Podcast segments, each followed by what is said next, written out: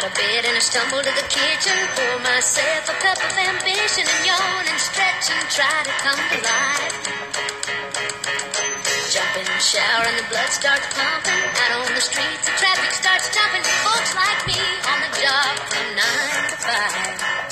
Working nine to five. Hello and welcome to 9 to 5 Sports Podcast. I'm your host, Jared McKay. And while Rob is at home sick, nursing his vocal cords, I'm joined today by Elliot Good, Ty Comer, and our special guest with a delusional mind when it comes to sports, the one and only Jordan Mercer. This week's show includes the NBA Draft Lottery, T.O.'s shot at Jason Garrett, and the legalization of sports betting. We begin this today's show once again with the NBA playoffs. Last night, the Cavs won their first game of the series with the Celtics in a 116 86 rout. Guys, are the Cavs back on track, or is this a fluke in the series? Elliot, we'll start with you. Uh, I'm going to reside somewhere in the middle on that. I'm not going to overreact to one game. As I said, I think the Cavs take a game here.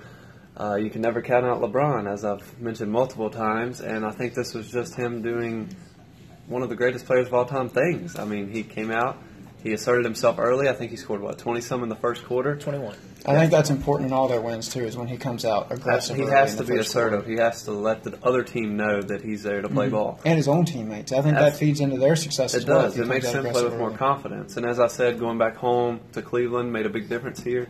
So the role players played well. As we were talking about pre-show, Korver was five of five, four of four from three. George Hill played better. Tristan Thompson played better. Just the whole team around him played better, which made it easier on LeBron.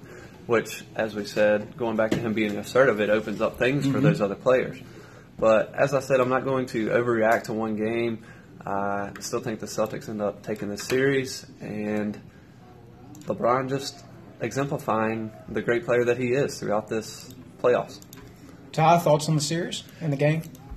Yeah, a big number for me was 17, and that was 17 three pointers that the Cavs hit uh, in that game. The, they shot the lights out, and everybody shot the lights out. Uh, LeBron was very good at Home cooking. at facilitating, and but yes, they shot the ball very well there in the uh, Quicken Loans Arena. It, it was unbelievable. Everybody was making shots, and that's kind of what you know. We talk about how LeBron always drums up his team, and he, you know he's the GM and all that stuff.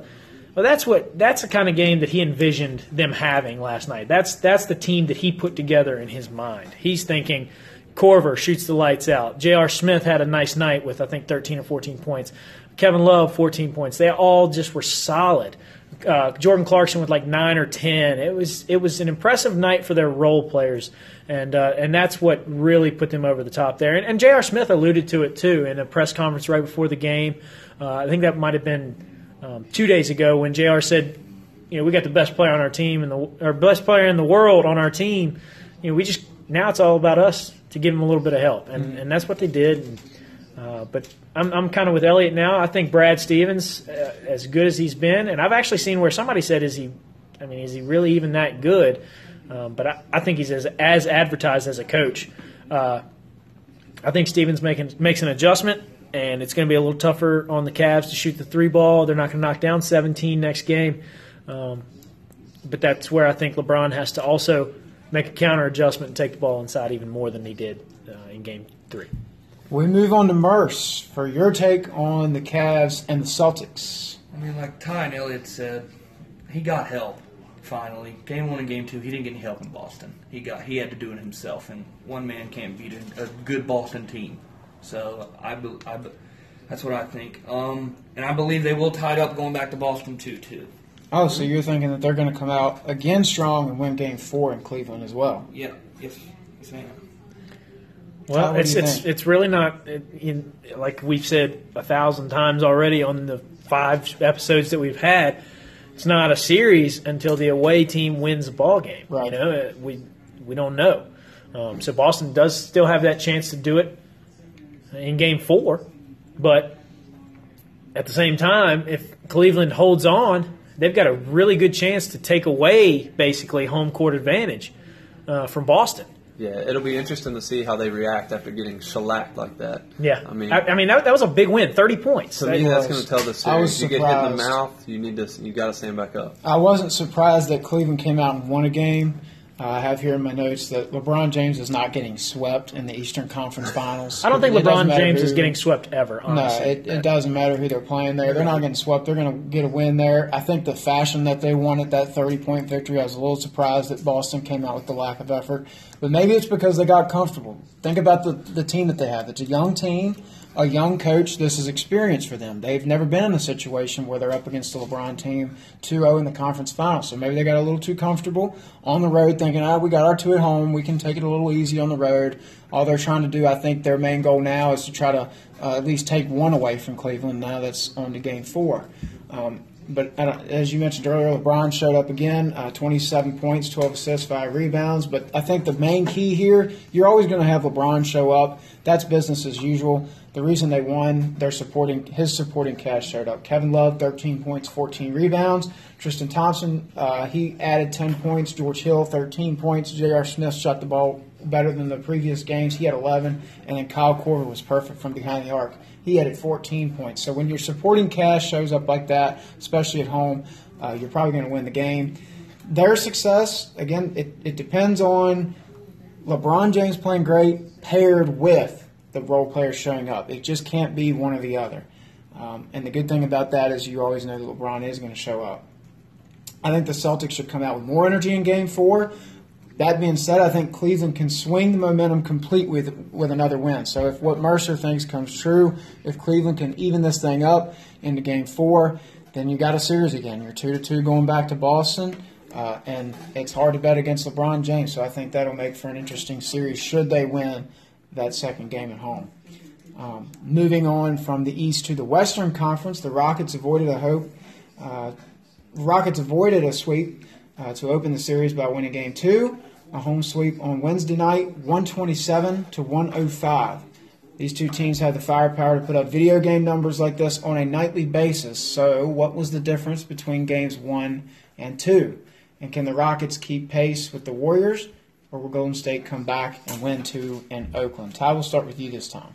Okay, I'll say um, that it was a big, in part, I think, that Kevin Durant played almost just as well in game one as he did in game two. 38 points. He had another strong performance in game two. The biggest difference this time was, you know, we talk about LeBron and his supporting cast. Well, we've never had to say that about Kevin.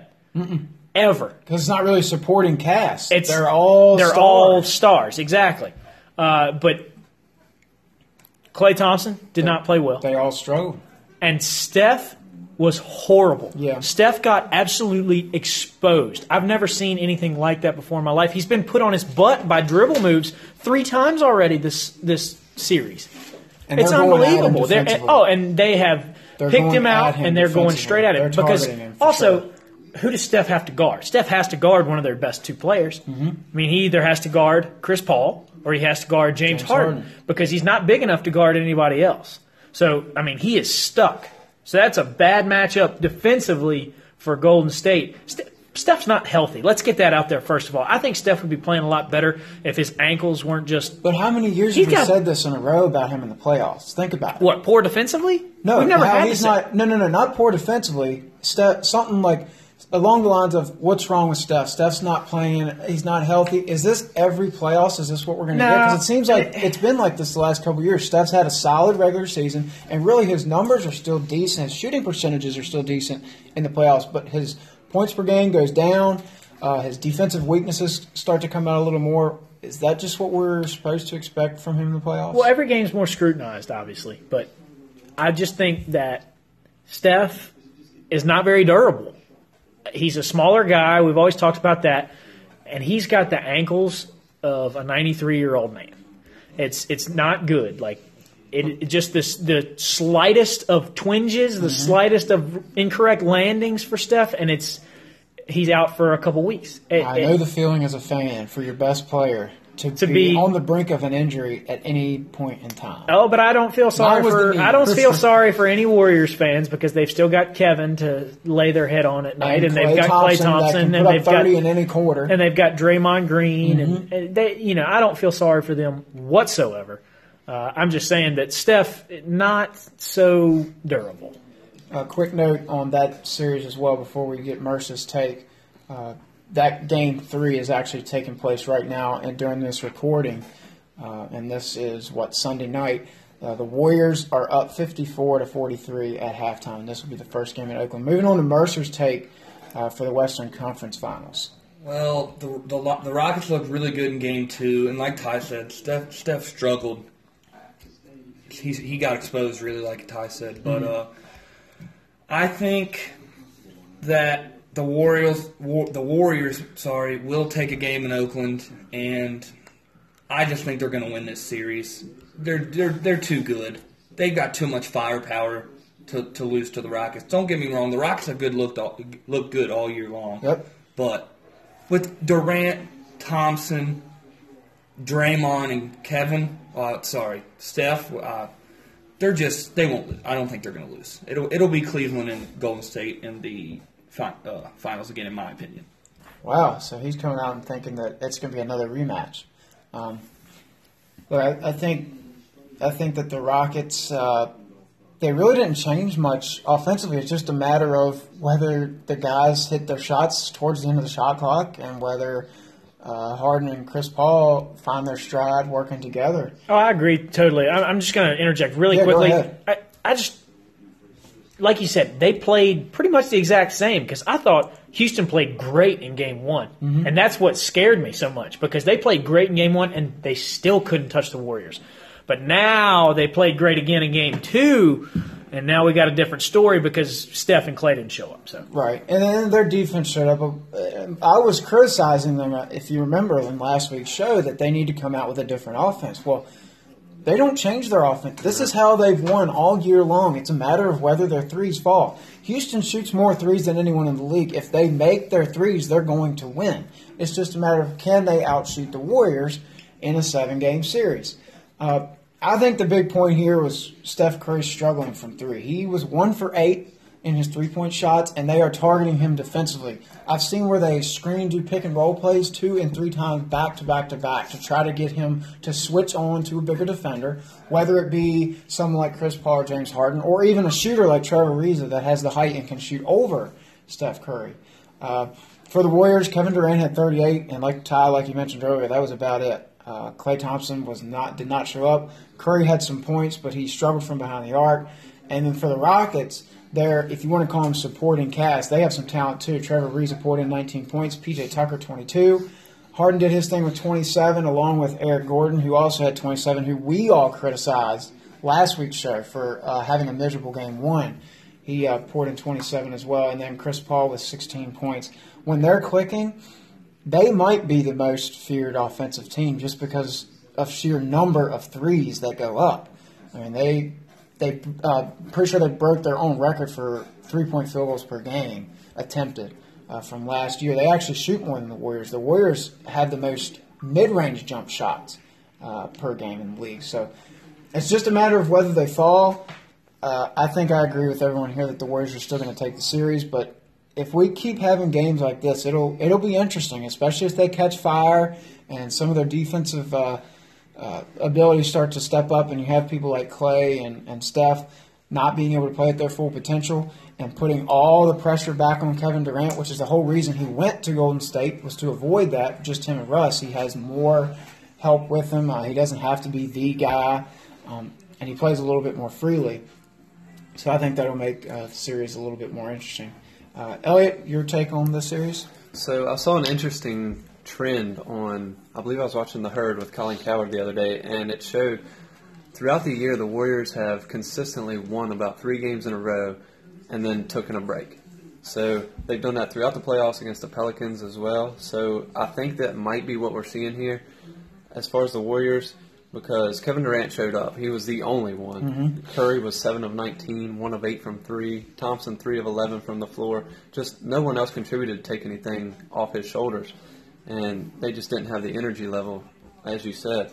But going to the Rockets, as I said last week, Eric Gordon needed to step up. They needed that third scorer. He did that, and then some. You had PJ Tucker light it up. I was like, what is going on here? Trevor Ariza stayed out of foul trouble, played much better. They played with confidence and energy just from the eye test.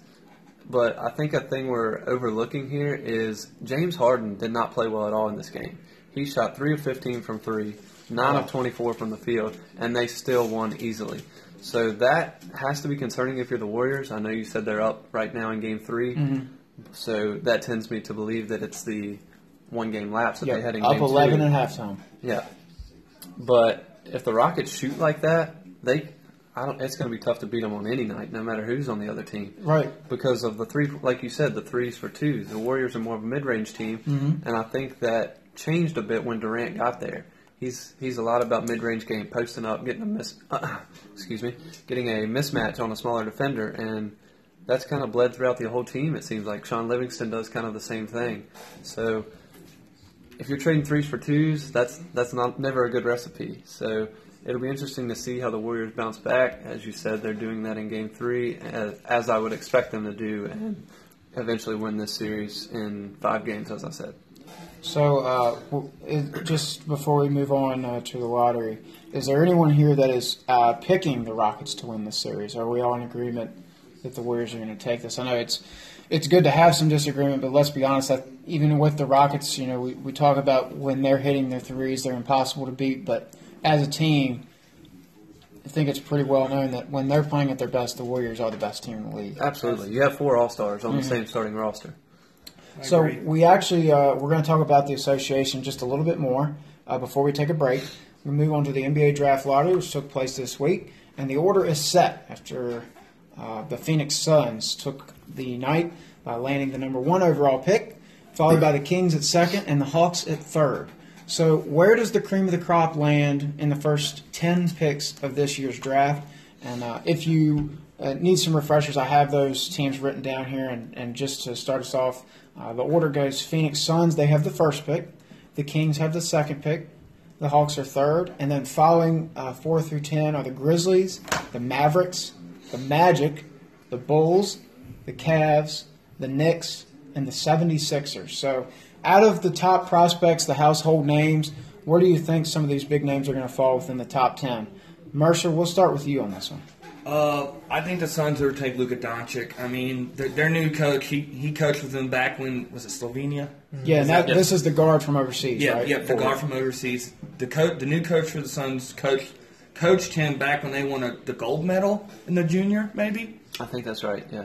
So I think that's he'll go one. If he goes, Mm-hmm. there's speculation that he might not go now. Right. I've heard that there were some uh, comments that he made about he he doesn't know if he's ready to make He that said he's not 100 percent committed to the NBA at this moment. So you're thinking he's going to If he does go, Join he- I, I I think he will because he's he's good mm-hmm. I've heard he's really good. and he wants the money. The money. Ty's making the. I need to look up some highlights of this guy. I've heard that he's had a phenomenal career over there. And, and Mercer, if they do what you say that they're going to do, what a backcourt that would be with Devin Booker and Luka Doncic. But I could also see them going Ayton because he's from Arizona. I could see, but I think Huh, right from their backyard. Yeah.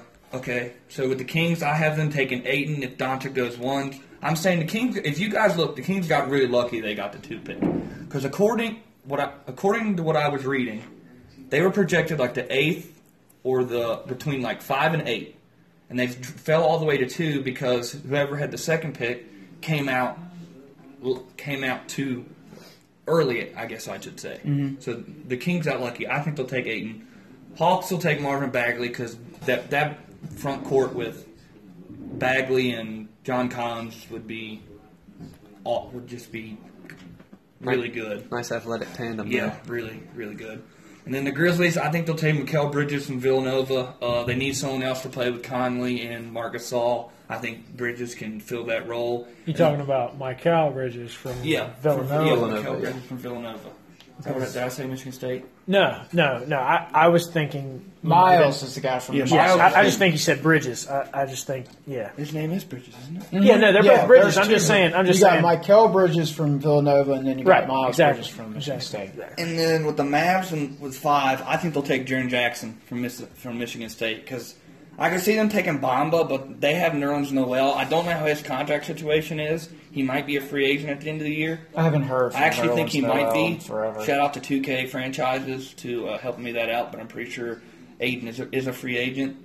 So I actually might change on the fly. I was going to say Jaren Jackson from Michigan State, but now I'm going to say Mohamed Bamba because they need someone to play with Dennis Smith, and I think Bamba at, at that spot, Ayton's already gone. So I what about the most important pick in the draft, the number seven pick with the Chicago Bulls? What are we looking at there? Who are the Bulls taking, in your opinion? They need a point guard? They well, I don't know. They just made a trade. They remember they traded Jimmy Butler for Kris Dunn. This is true. You know, and I I don't think they're bringing Derek back anytime soon. So Derek's long gone. Um, well, I forgot about Kris Dunn. They got to take a big man then, I guess. that's what I'm thinking. I was ho- I'm hoping Mo Bamba is there. I don't. I don't know if he will be. What about Michael Porter Jr. or Trae Young to to play a wing Michael spot? Porter Jr. won't be there. He'll be taking it. Well, I guess he technically will be there, but he will be taking. You say a big eight. man, right? Yeah. What about Wendell Carter from Duke?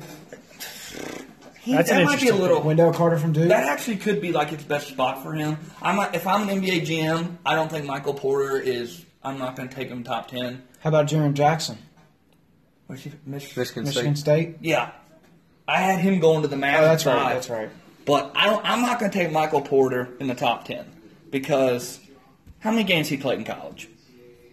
I'm, s- I know. I know. I don't think he played any. he played. He played. Yeah, he did. Oh, he did play in a Maybe couple. He played in the t- he played in the uh, SEC tournament, and he played The one- the uh, one in the first go- half of the first He very came first and game. said he is by far the best player in the draft. Now every player's going to say that, but well, he truly says he's believes- played. He's honest. He's played with. Apparently, he has played with all these guys that are in the in the top. Probably other than Doncic. I, I doubt he's played with Doncic before, but Yeah. Uh, he says he's played with all these guys before, and he just totally believes. Which everybody comes out and says that too. Trae Young said the same exact thing. He thinks he's the best player in the draft, and we'll see. Yeah. We'll at, at the He- when it's all said and done, we'll see who the best of the And this, 2018 this draft is a tough. This is tough to predict. You know, It- it is a good draft class. picks. It's a really good draft class, Uh, LeBron actually said he thinks it's the best one since uh, 2003, I believe. which was his and D Him, Wade. yeah, exactly. Yeah, yeah, I know what it is. My I, goodness. I play. I'm playing dumb for you. So it, it's it's a it's a tough question though with you know to go ten deep, but to to merge to finish you out. Um, no one really cares about the Knicks. They're a disaster for the Cavs. Is there someone the Cavs can take that might keep LeBron there? No. or not? I've- no, it's it's, there at that it's? I think it's I think Could it's they said and up done. to try to keep LeBron? I think if they take Trae Young, and then LeBron brings the ball up the floor, Trae Young can just spot up and shoot. And that- Stop. Stop. I think Trae Young is a bust Oh, waiting uh, yeah, to he's happen. a bust. But if LeBron, That's Did not gonna- LeBron that- give him a shout out earlier in the season? Yeah, I'm sure his he does. I'm sure he does. I'm sure he does, but I really don't think that Trae Young is enough to keep LeBron No, no, in no, no. Cleveland. Oh, Cleveland no, is gone. not, but it, I think if they take him, LeBron may think about it a No, little more. no. I, I don't think that. I don't think the draft makes any difference on LeBron. Is there a person in say the so. draft that can keep him there? If they I mean, trade yeah, up? if they traded up to get the number one pick, but I, I don't know what you'd have to give up to get that. They don't I- have any assets. Yeah, they don't. They- They're all gone. They've they been got a bunch traded. of old men Yeah, they do. like J.R. Smith and You'd have to company it with obviously the eighth pick. Yeah, they. I don't know any young players on the Cavs really. So, just before we move on, you said that you had the Suns taking Doncic first, right? Yes, I did. Doncic first. If he goes eight and two to the Kings, Bagley three, Bridges four, the McHale from Villanova, and Bamba five to the Mavs. So, in first, I, I think it would be now that you mentioned it, Doncic to to the to the Suns would be a great pairing with, with Booker. I, I I see that I see them going big. I see them either going with Bagley or Ayton uh, to shore up. They need a big guy really bad. Their center right now, I think, starting is Alex Len. Do they still have Tyson believe- Chandler yes. there? Yes. Okay, so I, I think they need to go big guy there. Uh, the Kings, I'm pretty sure the reason that Luka Doncic came out and said that was because he found out the Kings are drafting second, and nobody wants to go to Sacramento. But So they don't. Need, they don't need a guard. They took. They have Fox. as a two guard, right? No, he's Or is he the point guard? Doc- Fox is the Fox two is guard. the point guard. And Fox then Buddy brings the ball Hield up the plays floor. the two. Oh, okay. Well, maybe the Kings won't go Luka Doncic. Uh, I guess maybe then the Kings could go with opposite of whatever Phoenix goes with regards to DeAndre Ayton or Marvin Bagley.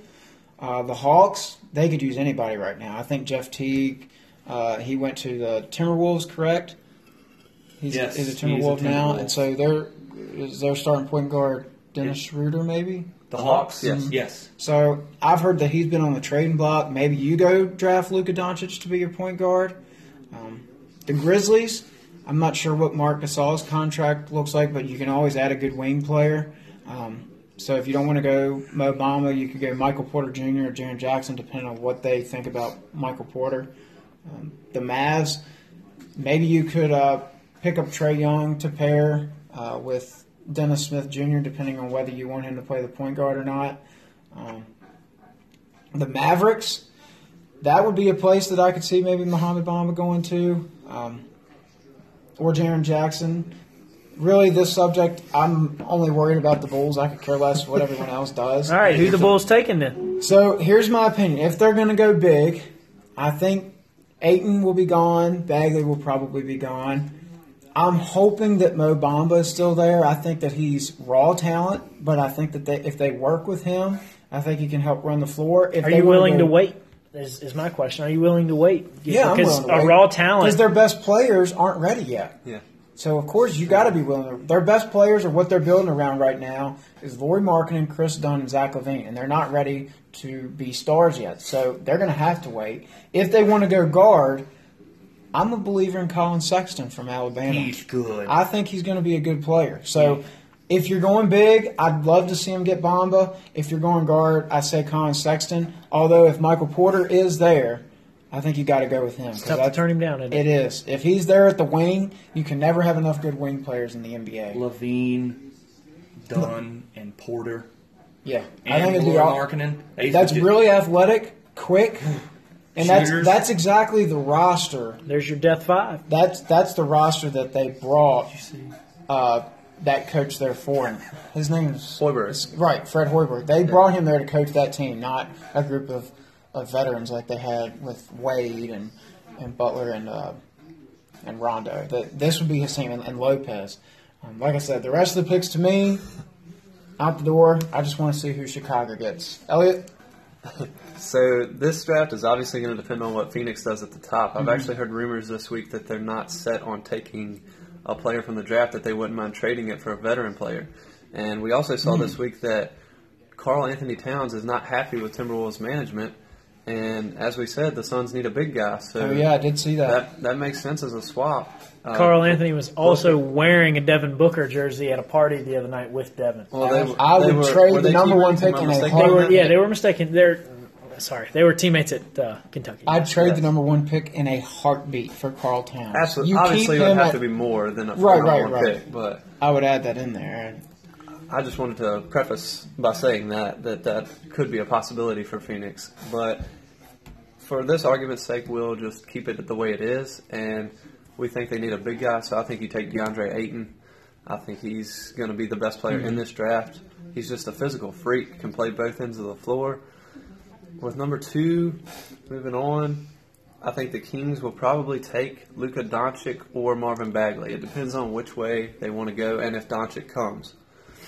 Um, the Kings can use anything other than a point guard. De'Aaron Fox showed that he's capable of taking on that role, so anything other than a point guard they're in need of.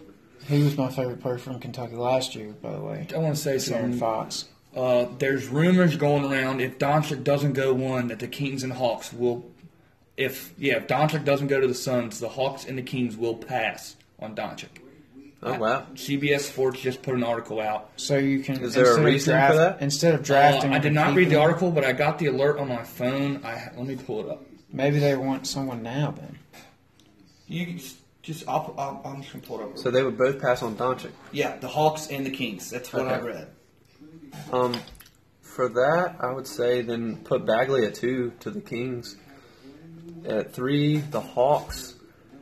I believe uh, someone's going to reach on Michael Porter or Trae Young. I just know it's going to happen. They're the big name, the the bright star. Atlanta would be the team to do Atlanta it. Atlanta could definitely be the team to do it. As Jarrett said, possibly trading Dennis Schroeder. He's been on, he was on the market in the at the trade deadline this year. They could also use a wing as Michael Porter, even though Taurean Prince played pretty well toward the end of the year last year. Number four, we have the Grizzlies. The Grizzlies have Mike Conley, Marc Gasol, so I would think they would take wing. So Michael Porter would make sense there for me. Uh, as as Jarrett said, he thinks he's the best player in the draft. We, that remains to be seen. As we said, we only have seen him play maybe three, four games in college, so we don't really know. But that's that's probably where I would go there. The Mavericks at five, they they need help, but I'm I'm not sure where. They've got Dennis Smith at point guard. I guess Mo Bamba would make sense with them needing a big, but as you said, he's really raw. Yeah, he is. He's, he's not re- which that team's not, Not ready to win now either, so it makes sense. It's just I think he's going to be more of a defensive player, not offer They punch. can use anybody two two five On the offensive wing, end. big. Yeah, as I said, the Mavericks need a lot. Um, number six, who, who we have there? Magic, Magic. six. Magic. Hmm. Whoever Atlanta doesn't Yeah. reach on, it, it- whether it's Trey Porter or Trae uh, Young or Michael Porter. And you know what? Whoever they draft, even if they become a star, they're going to leave after their contract is. Just like all the other stars leave the This- Magic, like Shaq and Dwight Howard and Tracy McGrady. Very true. So but a name I think we're sleeping on a little bit is Wendell Carter. I think NBA GMs will love his talent and just physical that's a. Dookie. Physical That's a. Dookie speaking. Yeah, That is a Dookie is. speaking. But as you can see, he he so is not Elliott has consistent. two top ten Duke players. Not consistent with the three point shot yet, but he's shown the potential to be able to do it. Um, pretty solid free throw shooter, nice low post game. Obviously, can off, offer potential on the defensive end with blocks and just a rim protection. So Wendell Carter is a name I look to go in the six seven range to either the Bulls or the Magic. As Jarrett said, the Bulls are the only team that matters to him. That's right. So that, that's a name for you to think about. As you said, you wanted Mo Bamba, so if he didn't go to the Mavs at five, maybe that's They definitely need a big. But as you were talking before, you said they need someone with Markkanen, a defensive presence down there. Markkanen can stretch it out, give him mm-hmm. room to operate. That would that would make a lot of sense there. At at number eight, we have the Cavs. As we were saying, do they have anybody to sway LeBron? No, I think he's good as gone. That roster is just not good. No. So with their pick, I think they're going to take the best available player. They they're going to need a new face of the franchise, and I could see Collin Sexton going there. That would I that'd think he's gonna be a pick. good player, I think that'd be a nice pick for Cleveland. He bullied Tech in the NCAA tournament. Again, He just did. skip the Knicks. The Knicks. Or See, skip that, him the Knicks are that, that might be the the most like Are we going top ten picks?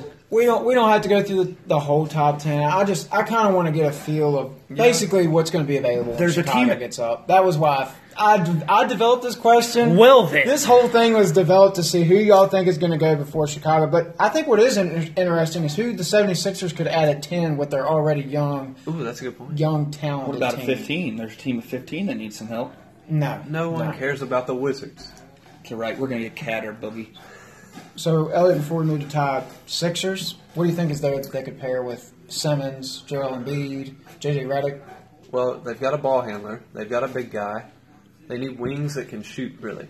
So Shooting is what I Shoot, yeah, shooting is definitely the most important. If you could get a Jaren Jackson, I know we've talked about him going maybe top five, but if you mm-hmm. could get him, that would be an excellent pairing with Embiid.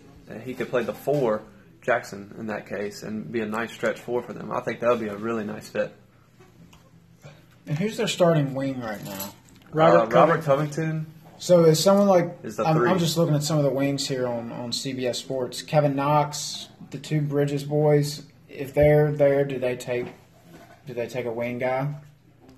yeah, I could see one of the bridges as well. Kevin Knox, I'm not overly impressed with. I think he's extremely overrated. So I agree. A one and done guy. Ty, I don't think we've got your take on this, have we? No, I think we we've started not. with Merce. So go Yeah. ahead and give us some of your picks. I'll be quick. Uh, Suns, and it's going to be interesting for me. Um, Doncic, depending on what his criteria is on whether he's going to the NBA or not, if it's whether he goes one and two, well, you can just go ahead and stay in Slovenia there, bud, because you ain't you ain't coming off the board for me. This is how I would go about it if I were these teams. Uh, the Suns, I think you have to take DeAndre Ayton. Uh, we heard Bill Walton, which it is Bill Walton, so you got to take that with a grain of salt. I- I and like- believe me, I like Bill Walton. No, please I like, get out. I like Yeah, Bill please Walton. get out. What can I say? this I is like a Bill Walton. conference of champions player. Yeah, No, he's it's calling a- the Pac Oh, 12 that's That's Bill true. Conference championship. That Are is you true. kidding, But DeAndre Ayton just looks like a star, and I think the Suns need that right now. DeAndre Ayton uh, should go at one. I think. That man's shoulder. I, I think. I think DeAndre Unbelievable. Ayton, especially if you pick him at two. If you leave him there at two, he will make you pay. Oh my They're in the same God, they will make they? you pay. The Suns and the Kings. I'm not sure about divisions in basketball, and to be honest with you, I really don't care all that much. the Kings, uh, I think they go with Marvin Bagley. We talked about they've got a young uh, core in their uh, front court with uh, Bagley or back court, excuse me, with uh, um, shoot, De'Aaron Fox and Buddy Hield. Uh, and now I think they need to pick up Marvin Bagley at two. Uh, number three, the Hawks. Who cares? Honestly, they're horrible. I like that answer. They're so I like horrible. the who cares answer. Some of these teams, who cares? But I'm gonna- I'm- they're so far away. They're picking at Just the top for- for, a reason. yeah. for, for craps and giggles, Then and that's the PG team's- version. The craps and giggles. I will I will give Mikal Bridges from Villanova to the Hawks. I think he's a strong player from Villanova. I, I, I just I like what he has to offer inside. Uh, then that goes to the Grizzlies. After that, uh, that's where I think Doncic will fall to at four. Uh, I, I don't think he falls outside of the top five. Um, I'm I'm a big guy. I'm a big believer in college basketball being the greatest uh, preparer, I guess I should say, for the NBA. I'm not sold on Real Madrid, Barcelona, Yeah, uh, that's- that's the, the stuff over. Yeah, exactly. Um, but that is the. I mean, you have had some, leagues. especially recently. yeah, you've had some I good understand. young talent you have over there. you have had good young talent, but have you had the budding star that they have talked about as Doncic? Remember when Ricky Rubio was coming up? He Yeah. was supposed supposedly supposed to be the the next best thing. He was supposed to be Steve Nash 2.0. I guess there's and only been just one was not, true one that's actually been. and that's Dirk Nowitzki. well, I mean, after Dirk, like of recently, I would say Kristaps would be the only Yeah. one. That Chris comes to Tapps has been good. Yeah, Yeah. you're right. You're Gian- right. Giannis. And they're both from. Oh, That's true. Ooh, well, I guess we had. Uh, you We know, they, about there has two. been some oversights, The but There's also been There's some also busts. been Darko Milicic. Uh, so, so, so people of, of that nature, and then other people that we don't even remember their names. John You Vesley. just- Wizards exactly. took him at three. Now Exactly. he plays in Turkey. Right. So there's nothing, nothing there for that. Uh, so where am I at now? I'm at the Grizzlies. I think you just did the. Grizzlies. I just did the Figured it Grizzlies? yeah. Yeah. So I said Doncic to the Grizzlies. Mavs. I think Mohamed Bamba. We talked about that already. Uh, who drafts at six? I'm sorry. Six is the Magic. The Magic, uh, the Magic, another team that could use just about anything. I think that's where uh, I think I think they'll go for Trae Young. Uh, I, I don't think that's the correct pick, but I think that's what they'll go with. They'll go with Trae Young Who at picks, who picks at seven? I'm not familiar with that team. Yeah. The only seven, team in this draft that matters now. Seven. No, Team I, that's rapidly on the rise. I see. I see Michael Porter. Uh, oh, I'd love Michael. I see Porter. Michael Porter going I to the Bulls at Michael seven. Collin Sexton to the Cavs at eight. Uh, the Yep. Knicks at nine. You know, you've got Kristaps already. Uh, you, you've tried out Frank Ntilikina. Um, he's not he's not a bad player. He's a decent role player. I'm not sold on him, so you might have to go uh, with another guard. I don't think he paired up with another big man because I think Enes Kanter had a great year for New York. Let's not rule that out as well.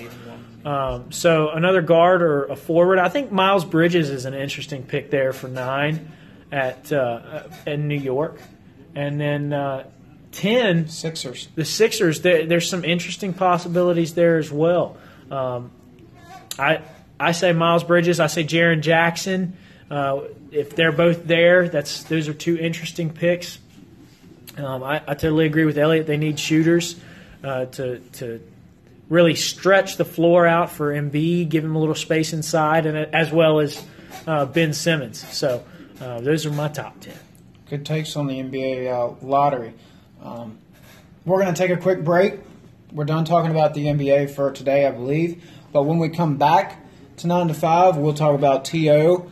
Uh, firing shots at Jason Garrett and then the new uh, rules and legalization of sports gambling. All that and more when we come back to Nine Five Sports.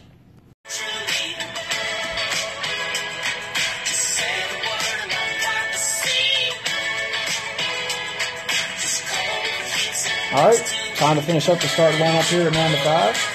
It's time to talk about T.O. and Jason Garrett. America's team at its finest.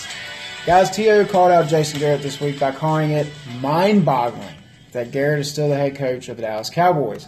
Owens was quoted on a radio show by saying, quote, when you really look at it, it doesn't make sense for Jason Garrett to continue to have his job.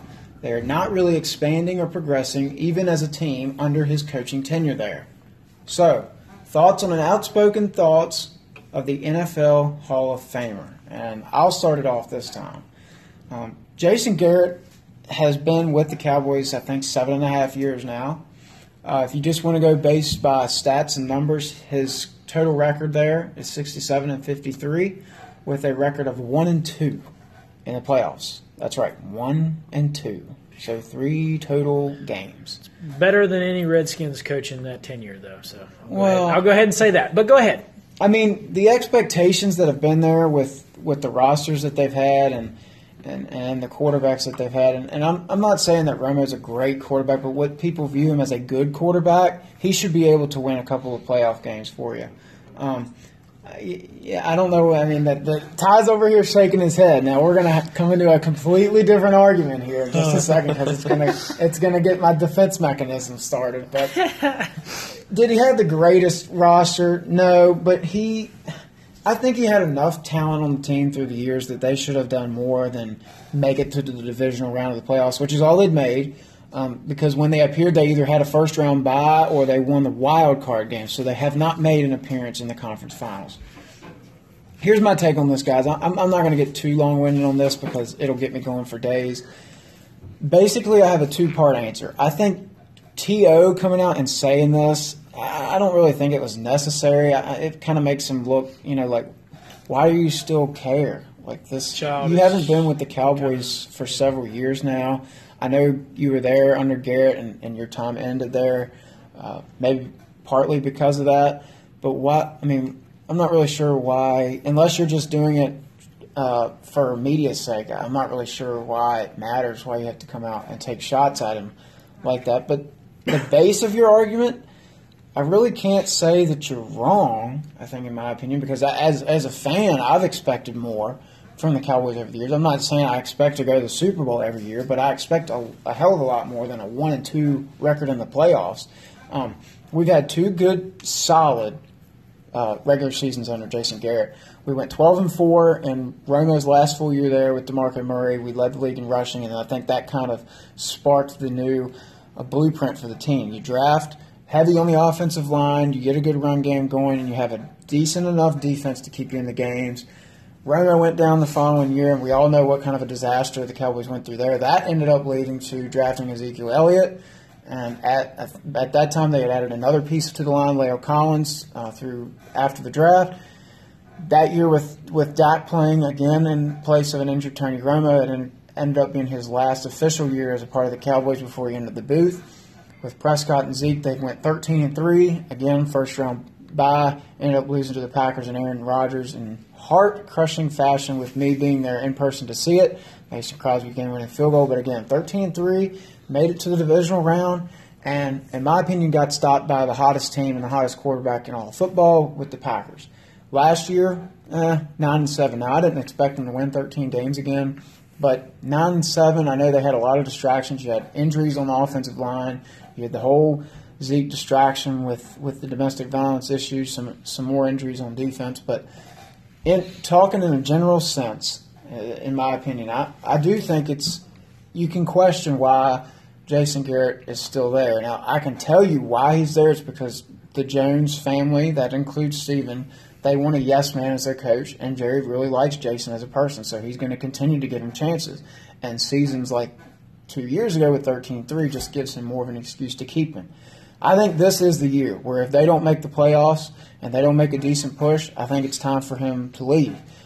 Uh, obviously, I think unless they start winning Super Bowls left and right, just the way the NFL works, Dak's going to have another head coach before his end of his tenure there anyway. So if they don't make the playoffs now, it's time to get a new coach in there to help Dak and Zeke develop even more. I think T.O. might have been wrong in, in the fact that he just said it, but it, his base point of why he still has a job, I kind of agree with him. I, I think he's he's underachieved in general as the Cowboys coach. Elliot, what do you think?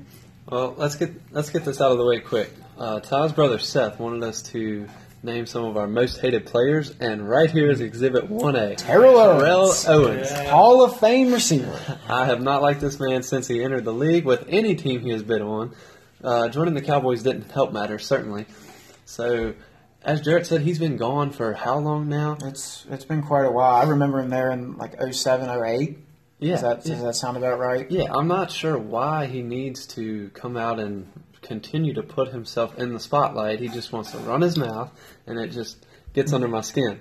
But, but beside that point, he's not wrong in his argument, as Jarrett said.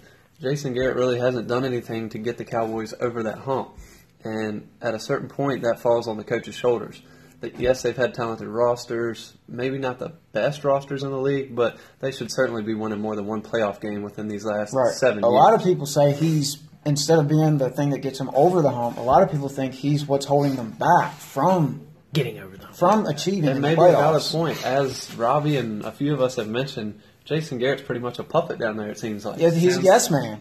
That's Yeah. that's what he is. That's that's what they've had. Besides Bill Parcells, they had Wade Phillips. They've got Jason. Garrett. They're yes men. They they basically do what their owners are telling them to do. Yeah, Jerry's he just wants the power. He wants them to fit that mold, you should say. Mm-hmm. And he's just a he's a nice, easygoing guy to get along with the Cowboys Mm-hmm. fan base. I feel like so. And I don't care what kind of coach you are. If, if you're a yes man, that's fine with me. But you got to win something. Yeah, that's at a certain point. It doesn't matter what your personality is. You have to win football games. yeah. That yes man's real familiar with another team in the NFC East. got some similarities there in the uh, owners, similarities in attitude, not in, Yeah. in greatness. Dan Obviously, Snyder's Dan. Snyder doesn't touch Jerry Jones. But Ty, what is your opinion on T.O.'s bashing comments of Jason Garrett? So I think I think it's a little unfair uh, of you guys to say that he shouldn't be speaking on it because here, here's my here's my thing. If they ask him how, like, because you said it's on a radio It's on show, a radio right? show. I don't have the whole those- interview. exactly. But if those guys, I would like to know what that question was. Were that they fishing for him. answers like Or- that? Yeah. So did they ask him, "What do you think of Jason Garrett?" You know, then I think it's all fair game. I think he he's just telling the truth. He's saying what he actually thinks of Jason Garrett and and what he believes should be a, a different uh, direction that the Cowboys should be going in. Uh, now, at the same time, I also think he was right. Originally, I came into it, and I was like, wow, T.O., that's a little harsh. And I was like, there's a lot of worse coaches in the league than Jason Garrett. But then I started, Lewis? yeah, I started to think about it. I started to think about the mediocrity in the league. And can you name me a coach that has been there as long as Jason Garrett that has been as mediocre? Now, we talked about Marvin Lewis. I mean, that's just a special case. I, I, the, Everyone's I- baffled. apparently the Everyone's people apparently the people in Cincinnati and the, the Bengals organization just love being mediocre and don't really want to win that badly because they have continued to go with Marvin Lewis. Uh, but other other teams that are not good right now, they're under new head coaches or head coaches that have been there for three years, maybe. Jason Garrett's been there for, we'll just go ahead and say eight years Mm-hmm. now Almost a decade. almost a decade. They've only won one playoff game. That's mediocre. I think it's about time to start going in a different direction, especially if he doesn't win you another playoff game. I think you were exactly right, Jarrett. This is the year. Uh, I mean, I don't know how many years now that I've seen Jerry Jones on Sports Center just face right up in the camera, saying, and the cameraman or the the interviewer asked, "Is Jason Garrett gone after this year?" I don't know how many times I've seen that. I don't know how many years I've seen that now. It's been two or three years that Jason Garrett has just absolutely been on the hot seat, Yep. and the man won a Coach of the Year award. That's true. He did win Coach of the Year. I can't believe it. I mean, they won thirteen and three. They had a hot year. They they won some close games. But uh, Ty, uh, not to interrupt too much, but to answer your question, here are the coaches that were hired before Jason Garrett. So what that means is that they've had a longer tenure than Jason Garrett. John Harbaugh was hired in 2008 by the Baltimore Ravens. Won a Super Bowl. Right. Pittsburgh, Mike Tomlin in 07. Has been very solid, and I'm pretty sure has won a Super Bowl as well. Yep. Sean Payton, 06 with the Saints. Won a Super Bowl. Mike McCarthy, 06 Packers. Uh, I believe Bowl. won a Super Bowl. Yeah. Marvin Lewis, 03 Bengals. Okay, that's And just mediocrity, and we've course- talked about that. That's a, that's just a special case. And then the obvious one is, is Bill Belichick. Bill Belichick in won plenty of Super You Bowls. can't- Right, in 2000. Um, Pete Carroll was 2010 as well. Seahawks Super Bowl. Super Bowl. Ron Rivera, Pan- or Ron Rivera Panther Super Bowl appearance. Yeah. And then down the line, a couple of years, you've got Andy Reid, Bill O'Brien. So, so coaches that still haven't had a ton of time, but have had decent success. but Jason Garrett not even close to a Super Bowl in that time. Yeah, absolutely. I, I just think it's, you know, as a Redskins fan, I'm saying, hey man, just go ahead and stick with Jason Garrett, see if he can, if his uh, if his ideals will work out for him in the next few years. Maybe uh, the Skins will get good in that amount of time, but Well, but as a regular football fan, I think it is time for Jason Garrett to win right now. And if he doesn't, it's time to go. Yep, I say you got to make the playoffs and you got to at least make the conference final. If you don't make the conference championship, he's gone. Yep, and that's I my agree. opinion. That means you have to, if you get a bye week, you have to win at least one playoff game. If you make that wild card game by either winning the division or making it as a wild card team, you got to win two games. I know. I know you may Gotta make a step in the- I know you may be right a bit direction. biased, but is that feasible in this strong NFC conference this year? It, it is. It's going to be tough, but how many more excuses are we going to give him? That's true. That's what I'm saying. is. It is a tough conference, but if you're going to be considered a good team with a good coach, we got to stop giving them excuses. It's time to go out and achieve. And look, we we, we say that the NFC is loaded, and it is. But it never turns out the way we expect. true. There's always teams that come up on the rise that we don't expect, and there's always teams at the beginning of the season that we think are going to be there that tend to fall off a little bit. So I say enough of the excuses. Merce, quick thoughts on this. Uh, real quick, I can see where T.O.'s coming from, but the dude just needs to stay out of it. I mean, you haven't played for the Cowboys since, what you said, 07, 08. 08, 09, somewhere in there. But then, if he gets asked of it, he's got to give what he th- what he actually thinks. But he just needs to stay out of So it. So do you agree with him? Oh, yeah, I agree where he can where, where he's coming from. Yes, All right. It's- he's they've struggled So there we are. in the playoffs. Sounds like Jason another- Garrett, it's time to win now. Uh, finishing up the starting lineup. Recently, the Supreme Court threw out a federal law that bans sports betting, opening the door and legalizing sports gambling based on state preference. So basically, states now have the ability to legalize sports sports betting on its own accord without federal level interference. What kind of effect does this have on the sporting world? Ty, I know you uh, mentioned to me pre-show that you had a lot of thoughts on this, so we'll let you start off. Yeah, I just think that if you're going to do this, uh, and, and as we've mentioned, it's up to the states whether they want to do it or not. This is where I think the final tipping point has come. You have to pay college athletes because people are going to be making thousands, maybe, Oh, if, and if they even do it right, millions, millions of dollars off of college football, college basketball betting. That's And these kids, point. these kids are the ones that are making you the money.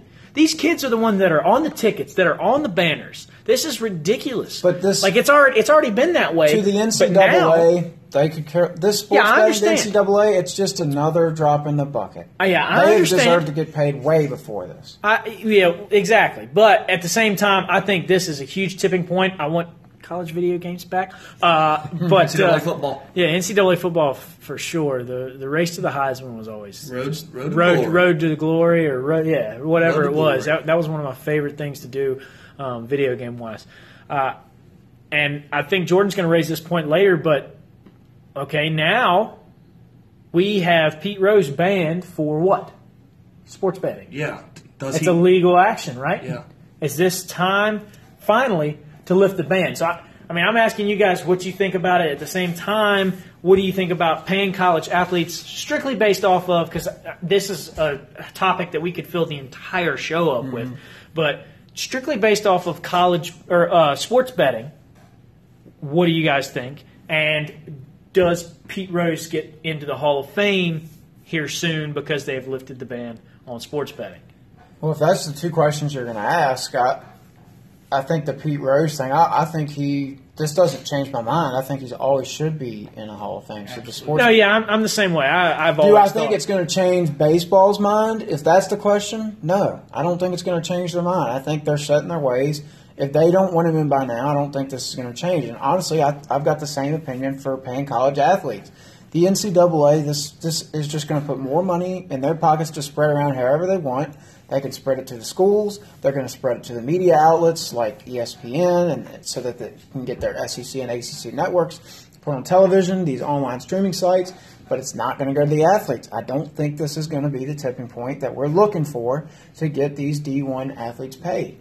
Um, I think it's a great time to be a, a sports owner and franchises. If, I mean, people, you're, Absolutely. You're making Yes. a ton of money. you look at the Clippers who sold for over one or two billion dollars. Can you imagine? That's probably skyrocketed. It's, it's probably almost double now with the introduction of sports betting. You, these venues can now put in bookkeeping sites in their stadiums Keep in for mind that someone team to come up and that and team bet. hasn't really made it a, a concerted effort on winning the on winning the championship, the NBA championship. Yeah, I, I mean, if I mean if you're if you're smart, you you put it in, and let's just say for fantasy purposes. I mean, if I've if I'm at a baseball, if I'm at Yankee Stadium and I have uh, Giancarlo Stanton on my fantasy team, which I do. If I've got him on my fantasy team, why not go up? Why not go up to the window and put an extra ten dollars that I think he's going to hit, a home run on this next at bat? This stuff is legalized now. I think it's it's going to put an influx on on the sports business. And although it's been done, you know, obviously illegally until this point, it's going to be opened up, and it's it's a great day for sports. It's a great day for for owners in sports. But to answer your questions, I, I just I don't think this is the changing point. I don't think that's the tipping point for change. Yeah, I agree with you on that. I don't think this tips it. Uh, I've always thought Pete Rose should be in the Hall of Fame. I, I don't think. I mean, yes, he did something wrong, but it shouldn't have prevented him from being recognized for something he did on the field, in my opinion. So that's my opinion on that. But as far as this whole Supreme Court ruling, it's I don't think it's going to make a, a big of a change to like the franchises and stuff. The biggest change is going to be in the business world around it, like those that offer the the gambling sites and that allow you to place bets. So it's going to be a lot more competition. So from a business perspective, it's going to be good. It's going to breed competition. It's going to make the product better. Mm-hmm. So and this is also great for gamblers. Now they don't have to do shady things like the off- offshore betting sites and all that different stuff. So it makes it easier for them and it makes it more straightforward. So for the consumer, I think it's going to be a very good thing. Now we have fantasy football and stuff now, but do you think that the this this legalization of, of, of sports gambling, do you think it could affect the safety of these players? You got people going out now putting large amounts of money legally on these players. If they don't go out and perform, I mean, I know this has been going on anyway, so this might not make a difference. But just saying, there's going to be a lot more people It's another it great question to ask, though. Yeah, I mean, you The see it. uh, players. You, you saw it uh, back in the World Cup. You remember that? Uh, I can't quite remember. I think it was. I think it was Colombia that was that had a, a powerhouse soccer team, and another thirty for thirty that's out there. Go check that out. Uh, Pablo Escobar getting killed. Um, anyway, they had a really good. They had a really good uh, soccer team, and one of the guys scored an own goal and sent them home early. I think it was Colombia. It was it was definitely Colombia. It was definitely Colombia. Um, but uh, that guy went out for a drink soon after that, just to try to you know be, you know, just show some humility, I should say, and uh, ended up getting killed because of, of the own goal, basically. So it, it it does raise an interesting question on whether you know the safety of the players is in jeopardy now, or or, or, or what happens, or if, if it remains the same. It, I can tell you for personal, it won't affect me. You guys know me too well. I'm too cheap to pay to buy scratch offs at the local 7-Eleven, so I'm not going to be betting on any of this. So I think it, it is going to be fun for a lot of people. It'll, it'll make sports a lot more entertaining. You, you're going to have more people watching the Browns versus the I don't know Bengals. another- the Browns versus the Bengals for betting purposes and fantasy purposes. If you're Uh, betting Browns Bengals, you're a sad, sad little man. You are, you are, but but individ, I mean, betting within the game could could turn into stuff. So like, who's? I mean, you could place a bet on who's going to score the first field goal or a touchdown or whatever. So, um, we're doing pretty good with time. Mercer, any final thoughts before we take our ne- uh, our next break and go into the seventh inning stretch? Pete Rose is a Hall of Famer in my opinion, arguably the best hitter of all time. Yeah, he you can't, but he did do, do some dumb things with sports betting, but it's what is happens on the field that gets you in the Hall of Fame. Fantastic on TV, in my opinion. He's hilarious. Absolutely. He's hilarious on Fox. But for sports betting, uh, like I'm just going to go off what Ty said. You're going to have to play the college players now, the Division One, the big like the, your Dukes. The ones who bring the money. Yeah. See, pretty I, much. I disagree. I just I don't think it's I don't think it's going to happen. I don't see how this changes what the college players have already done to deserve to get paid. You've, especially with these these jersey sales that the, that the colleges can do, and and of course tickets and media. If they haven't paid them now, I just don't think this makes any difference. But I also like it because I play da- DFS or Daily Fantasy Sports a lot, and that's pretty much just like gambling. So I, I think it's good that it it finally got legalized because people still did it. It doesn't matter if it was. They did it when it was illegal, but I think it's good for for it to be legal now. So, as an umbrella effect, is this good or bad for sports? I think it's good. I think it's good. Ty?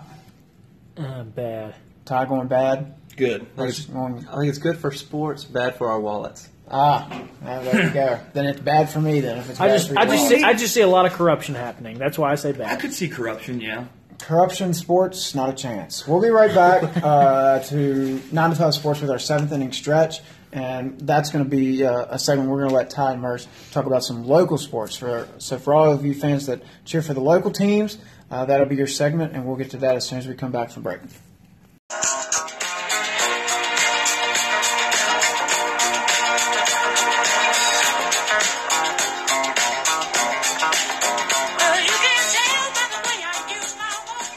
And welcome back to 9 to 5 Sports, the show for the average, what is it, the average takes? What do we say all the time? The average takes on the for, from an average man. Uh, but uh, Jordan, glad to have you in here today. I know you were very excited when we first told you that you were coming on. I actually believe that the conversation went something like this. I said, Jordan, come over here. And you instantly took off the headset that you were wearing and you turned off your PS4. I hope you didn't have a good game going or anything like that. I was like in that. the off season of the franchise and MLB, so we're good. Okay, you're good. Hopefully, you didn't land any big time free agents and then lose them Didn't even start signing not saving. anybody. Okay, all right. Uh, but uh, you know there have been a lot of jabs taken at you in the first four episodes. Uh, I don't think really any jabs have been taken at you in this one, so we'll just say four. Uh, so we're going to go ahead and give you about 30, 45 seconds to, to just defend yourself on uh, on any jabs. Mainly my rant that I put out last week uh, on you. So uh, the floor is yours. All right. Well, thank you for having me. I've really enjoyed being on so far. Uh, this is to Jarrett. I've lasted longer than 30 seconds on this podcast. Check. Uh, Robbie, you're not here, but I don't drool over things like you guys said with the Red Redskins. I get excited. I don't think drool was the right word. Uh, Ty, your shot at me. Well, you go up two games to oh on the road, and you come back and play in your own building, and it looks like you can't play hockey. It looks like you're watching a bunch of four and five year olds step on the ice. I'll leave that at that because leave it at that because I'm to rant about that. And other than that, I think I did a pretty good job defending myself. I can't really think of any other shots. Yeah, those those were about the shots that I was thinking of. Um, the shot that I threw at you last week was not even the game was not even over in game three yet. Uh, we had a 2-0 series lead. We were only down two to nothing, and you freaked out. So that is why I snapped there. But that text message, what did I say? What happened? was going to happen before You said the over? series was over, and which is a joke. I said it was two two. And what Yeah. is it now? It is now three two Thank you very much. Tampa Bay. I'm not saying that you're not right, but the just the overreactions and the snaps and you know it, you're lucky that you're a Washington sports fan is what I'll say Should be because unlucky. no I know we're all unlucky to be Washington sports fans but you're lucky that you're a Washington sports fan in the fact that sometimes you get it right you know a lot of times Washington sports fans just see it coming and they don't freak out like you do Oh, freak out. yeah. So okay, and now we're going to give you, uh, you. You always seem to enjoy our rants. We're going to give you a rant really quickly. Try to make it in under a minute. I don't know if that'll be enough. Will that be enough? Okay, It, it should be. Okay, uh, we'll give you a minute to rant, and it looks like your rant is prepared on the Capitals. Three players from the Capitals. Lars Eller, this is going towards you. You played phenomenal in the Pittsburgh series, but you come out in the Tampa Bay series, and it looks like you don't know how to shoot the puck or stay out of the sit box, as my good friend Joe B would say it. You had 10 minutes of penalties in game three and game four. That's five penalties. You had three in one game. What are you doing? Just stop. You're you're trying to do too much. Backstrom's back. Go back to playing your way. Dump the puck in and get after the body. Don't get too skillful with it.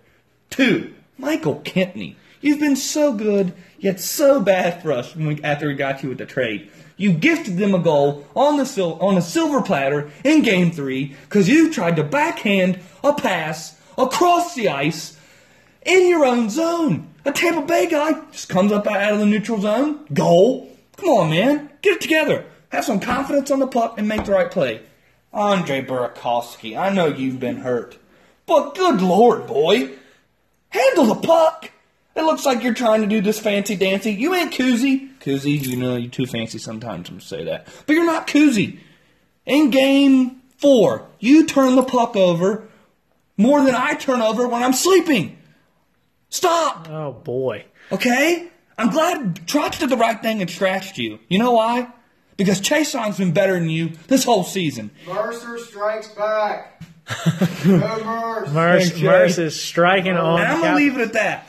Burakovsky was a healthy scratch in Game Five for all of those Loved it. that are wondering uh, what he's talking about with the scratch. So now we'll go into the DC sports. Obviously, you have voiced your opinions about the Capitals. We'll start with the off season, and we'll kind of try to go as quickly as possible here. Uh, I don't want to make the podcast too long this week. Uh, Washington Redskins. Uh, what, how what, how are you feeling? I, I felt pretty good about the draft. That draft might have been our best one in, in a decade. yeah, it was it was pretty exciting. One and, and Guice looks as That's advertised so pick. far in the uh, Actually, that's my third favorite pick. right. I have two more, two more that are favorites. Uh, Tim okay. Settle, Virginia Tech. He's going to be the best defensive lineman in the. Stroman's in- not even going to make the team. What are you talking about? Stroman's not going to make the team. He's going to be our punt returner and kick returner, Oh, and he's going to take about eight back this season. I'll just leave it at that. eight. There's my. There's one ignorant. I believe that would statement be the a record. That's that's my one ignorant statement of the day, Jarrett. And this is towards you. Tim Settle is going to be a nightmare for Dak Prescott. Oh my god.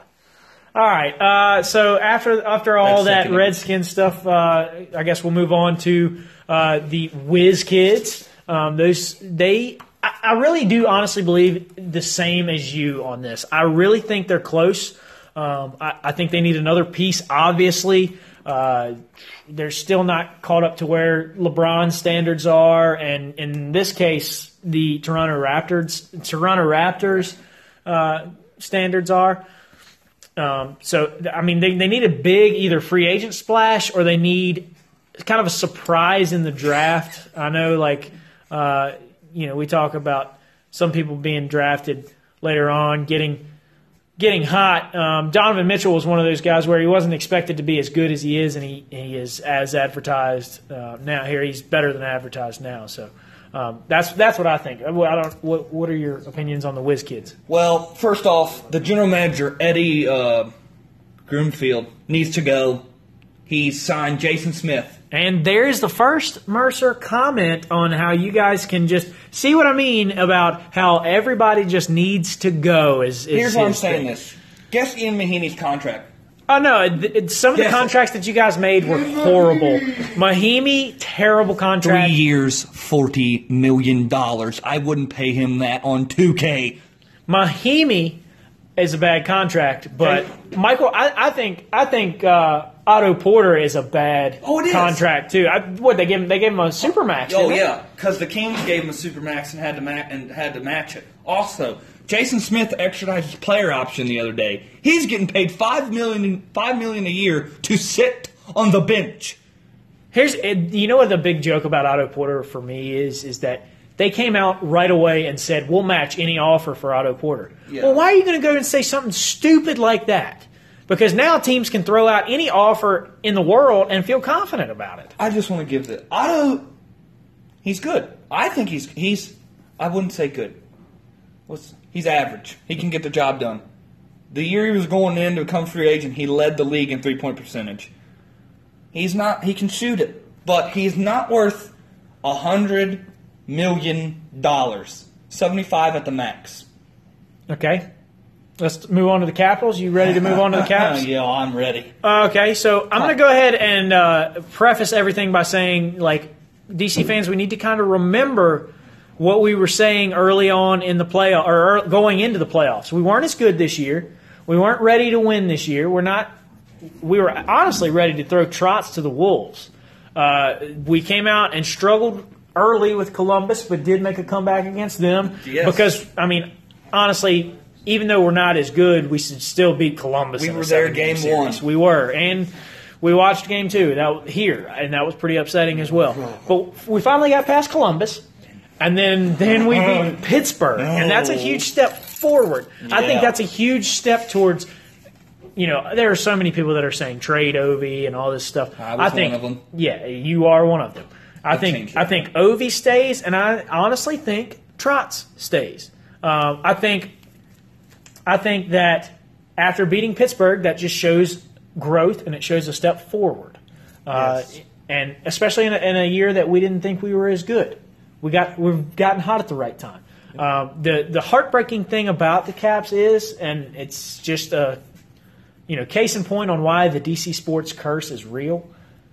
We went up two games to nothing, and now we're down three two. And we went up two games in Tampa Bay against the Yeah, second in Tampa Bay, that's a big point too. in against the second best team in the National Hockey League. They came second. They were behind Nashville. We're up 2-0. I'm sitting there. This could be a sweep. And then the Capitals show their face. Yeah. And look at where now we're down 3-2. Play tomorrow night in Game Six. And I'm sorry, Ty. It's over.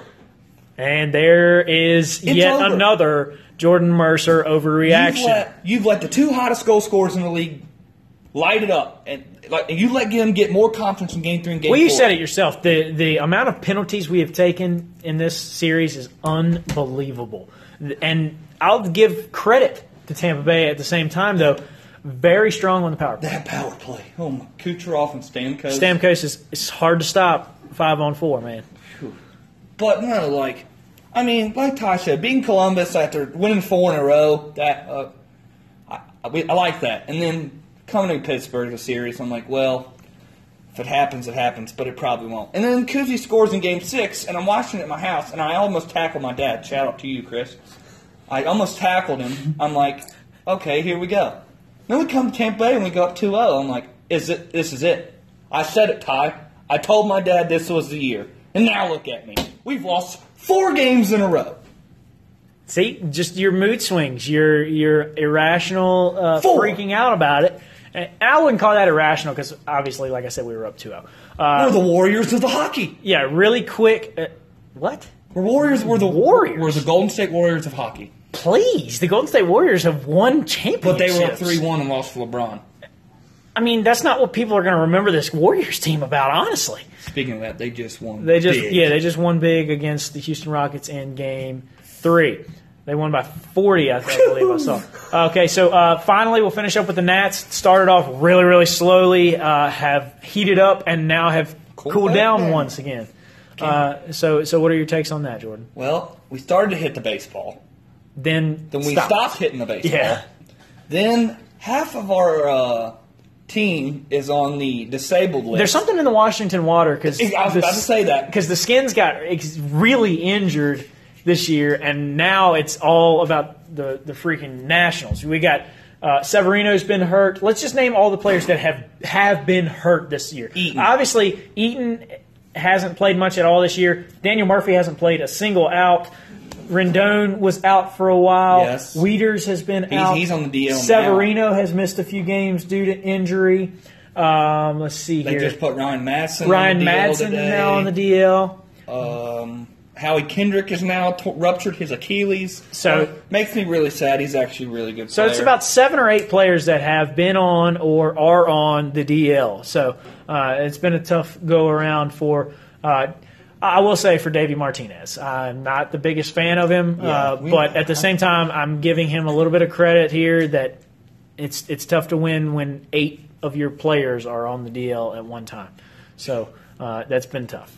Oh, also the bullpen's a disaster. We say, I feel like we say that every It year. is, I and wouldn't, they don't I wouldn't call anything about it. I wouldn't call it a disaster, uh, and they have done something about it. Last year, down the stretch, the bullpen was probably our uh, our It is true. strength, one of our strengths, and and this is another Dusty fault. He went with Max, who hasn't relieved ever.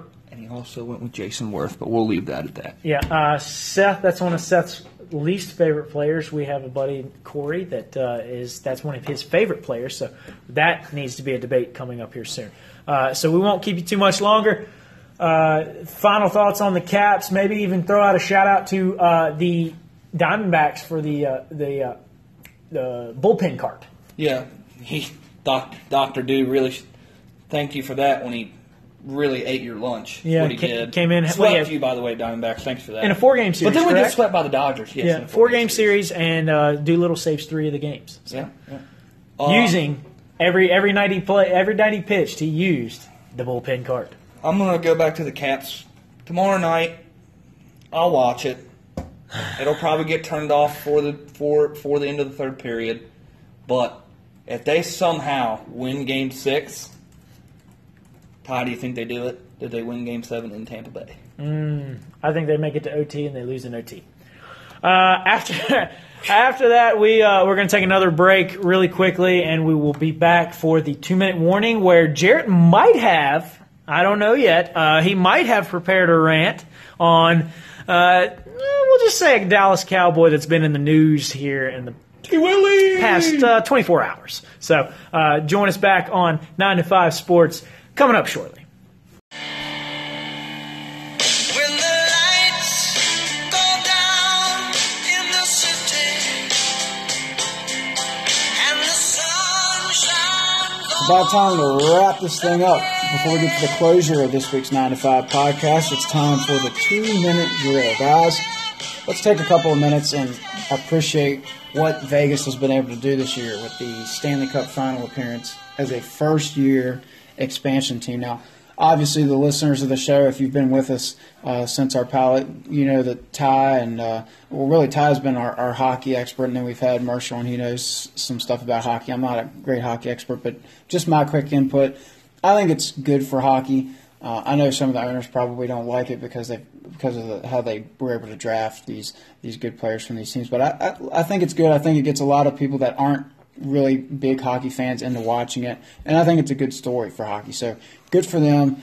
Uh, caps off to what Vegas has been able to do this year. Elliot, Well, the Cinderella Cinderella story continues. I mean, this is incredible, as we've said, like you said, since our 1st mm-hmm. pilot episode. But I also was not aware of how they drafted until just a little bit ago when Ty informed me. So I could see why the owners were a bit perturbed that they mm-hmm. only got to lock in their top eight players. You Right. said? Yeah, eight players. So that that is how they get a formidable roster, but that takes nothing away from what they've accomplished this year because they obviously couldn't get a superstar or two, and they're doing this with just a collection of mediocre guys. It's really incredible. Ty. Uh, it's hard to call them mediocre. There, there's a bunch of solid players on that team. Your second and third best goal scorers in most cases uh, that they got to draft, and they got pretty lucky with uh, Marc Andre Fleury, Cup winning goalie. Uh, he's uh, one of two Cup winning goalies behind Matt Murray, who's a little bit younger, so Pittsburgh decided to go in his favor. Can't blame him there, but Marc Andre Fleury playing probably the best hockey I've ever seen him play. Uh, and at the same time, we got to remember, guys, the house always wins in Vegas. Mars. Well, I think going back about what Ty said about Florida, Pittsburgh, you made the wrong decision because look what you're at now. You're at home. Um, I think it's good for hockey. Uh, it's an amazing story. I'd like to see them win it if the Caps don't don't get there. I'd like to see them beat the Lightning. And then I got two shout outs. Deadpool two. They used the nine to five theme song. If you've watched it, Yep. Go watch it. They've obviously been listening. they have Sweet. been listening. And then south to Seth or Comer. Ryan Ren- Ryan Reynolds, uh, big mutual fan. Apparently, you're one of my fans as well. So Uh-uh.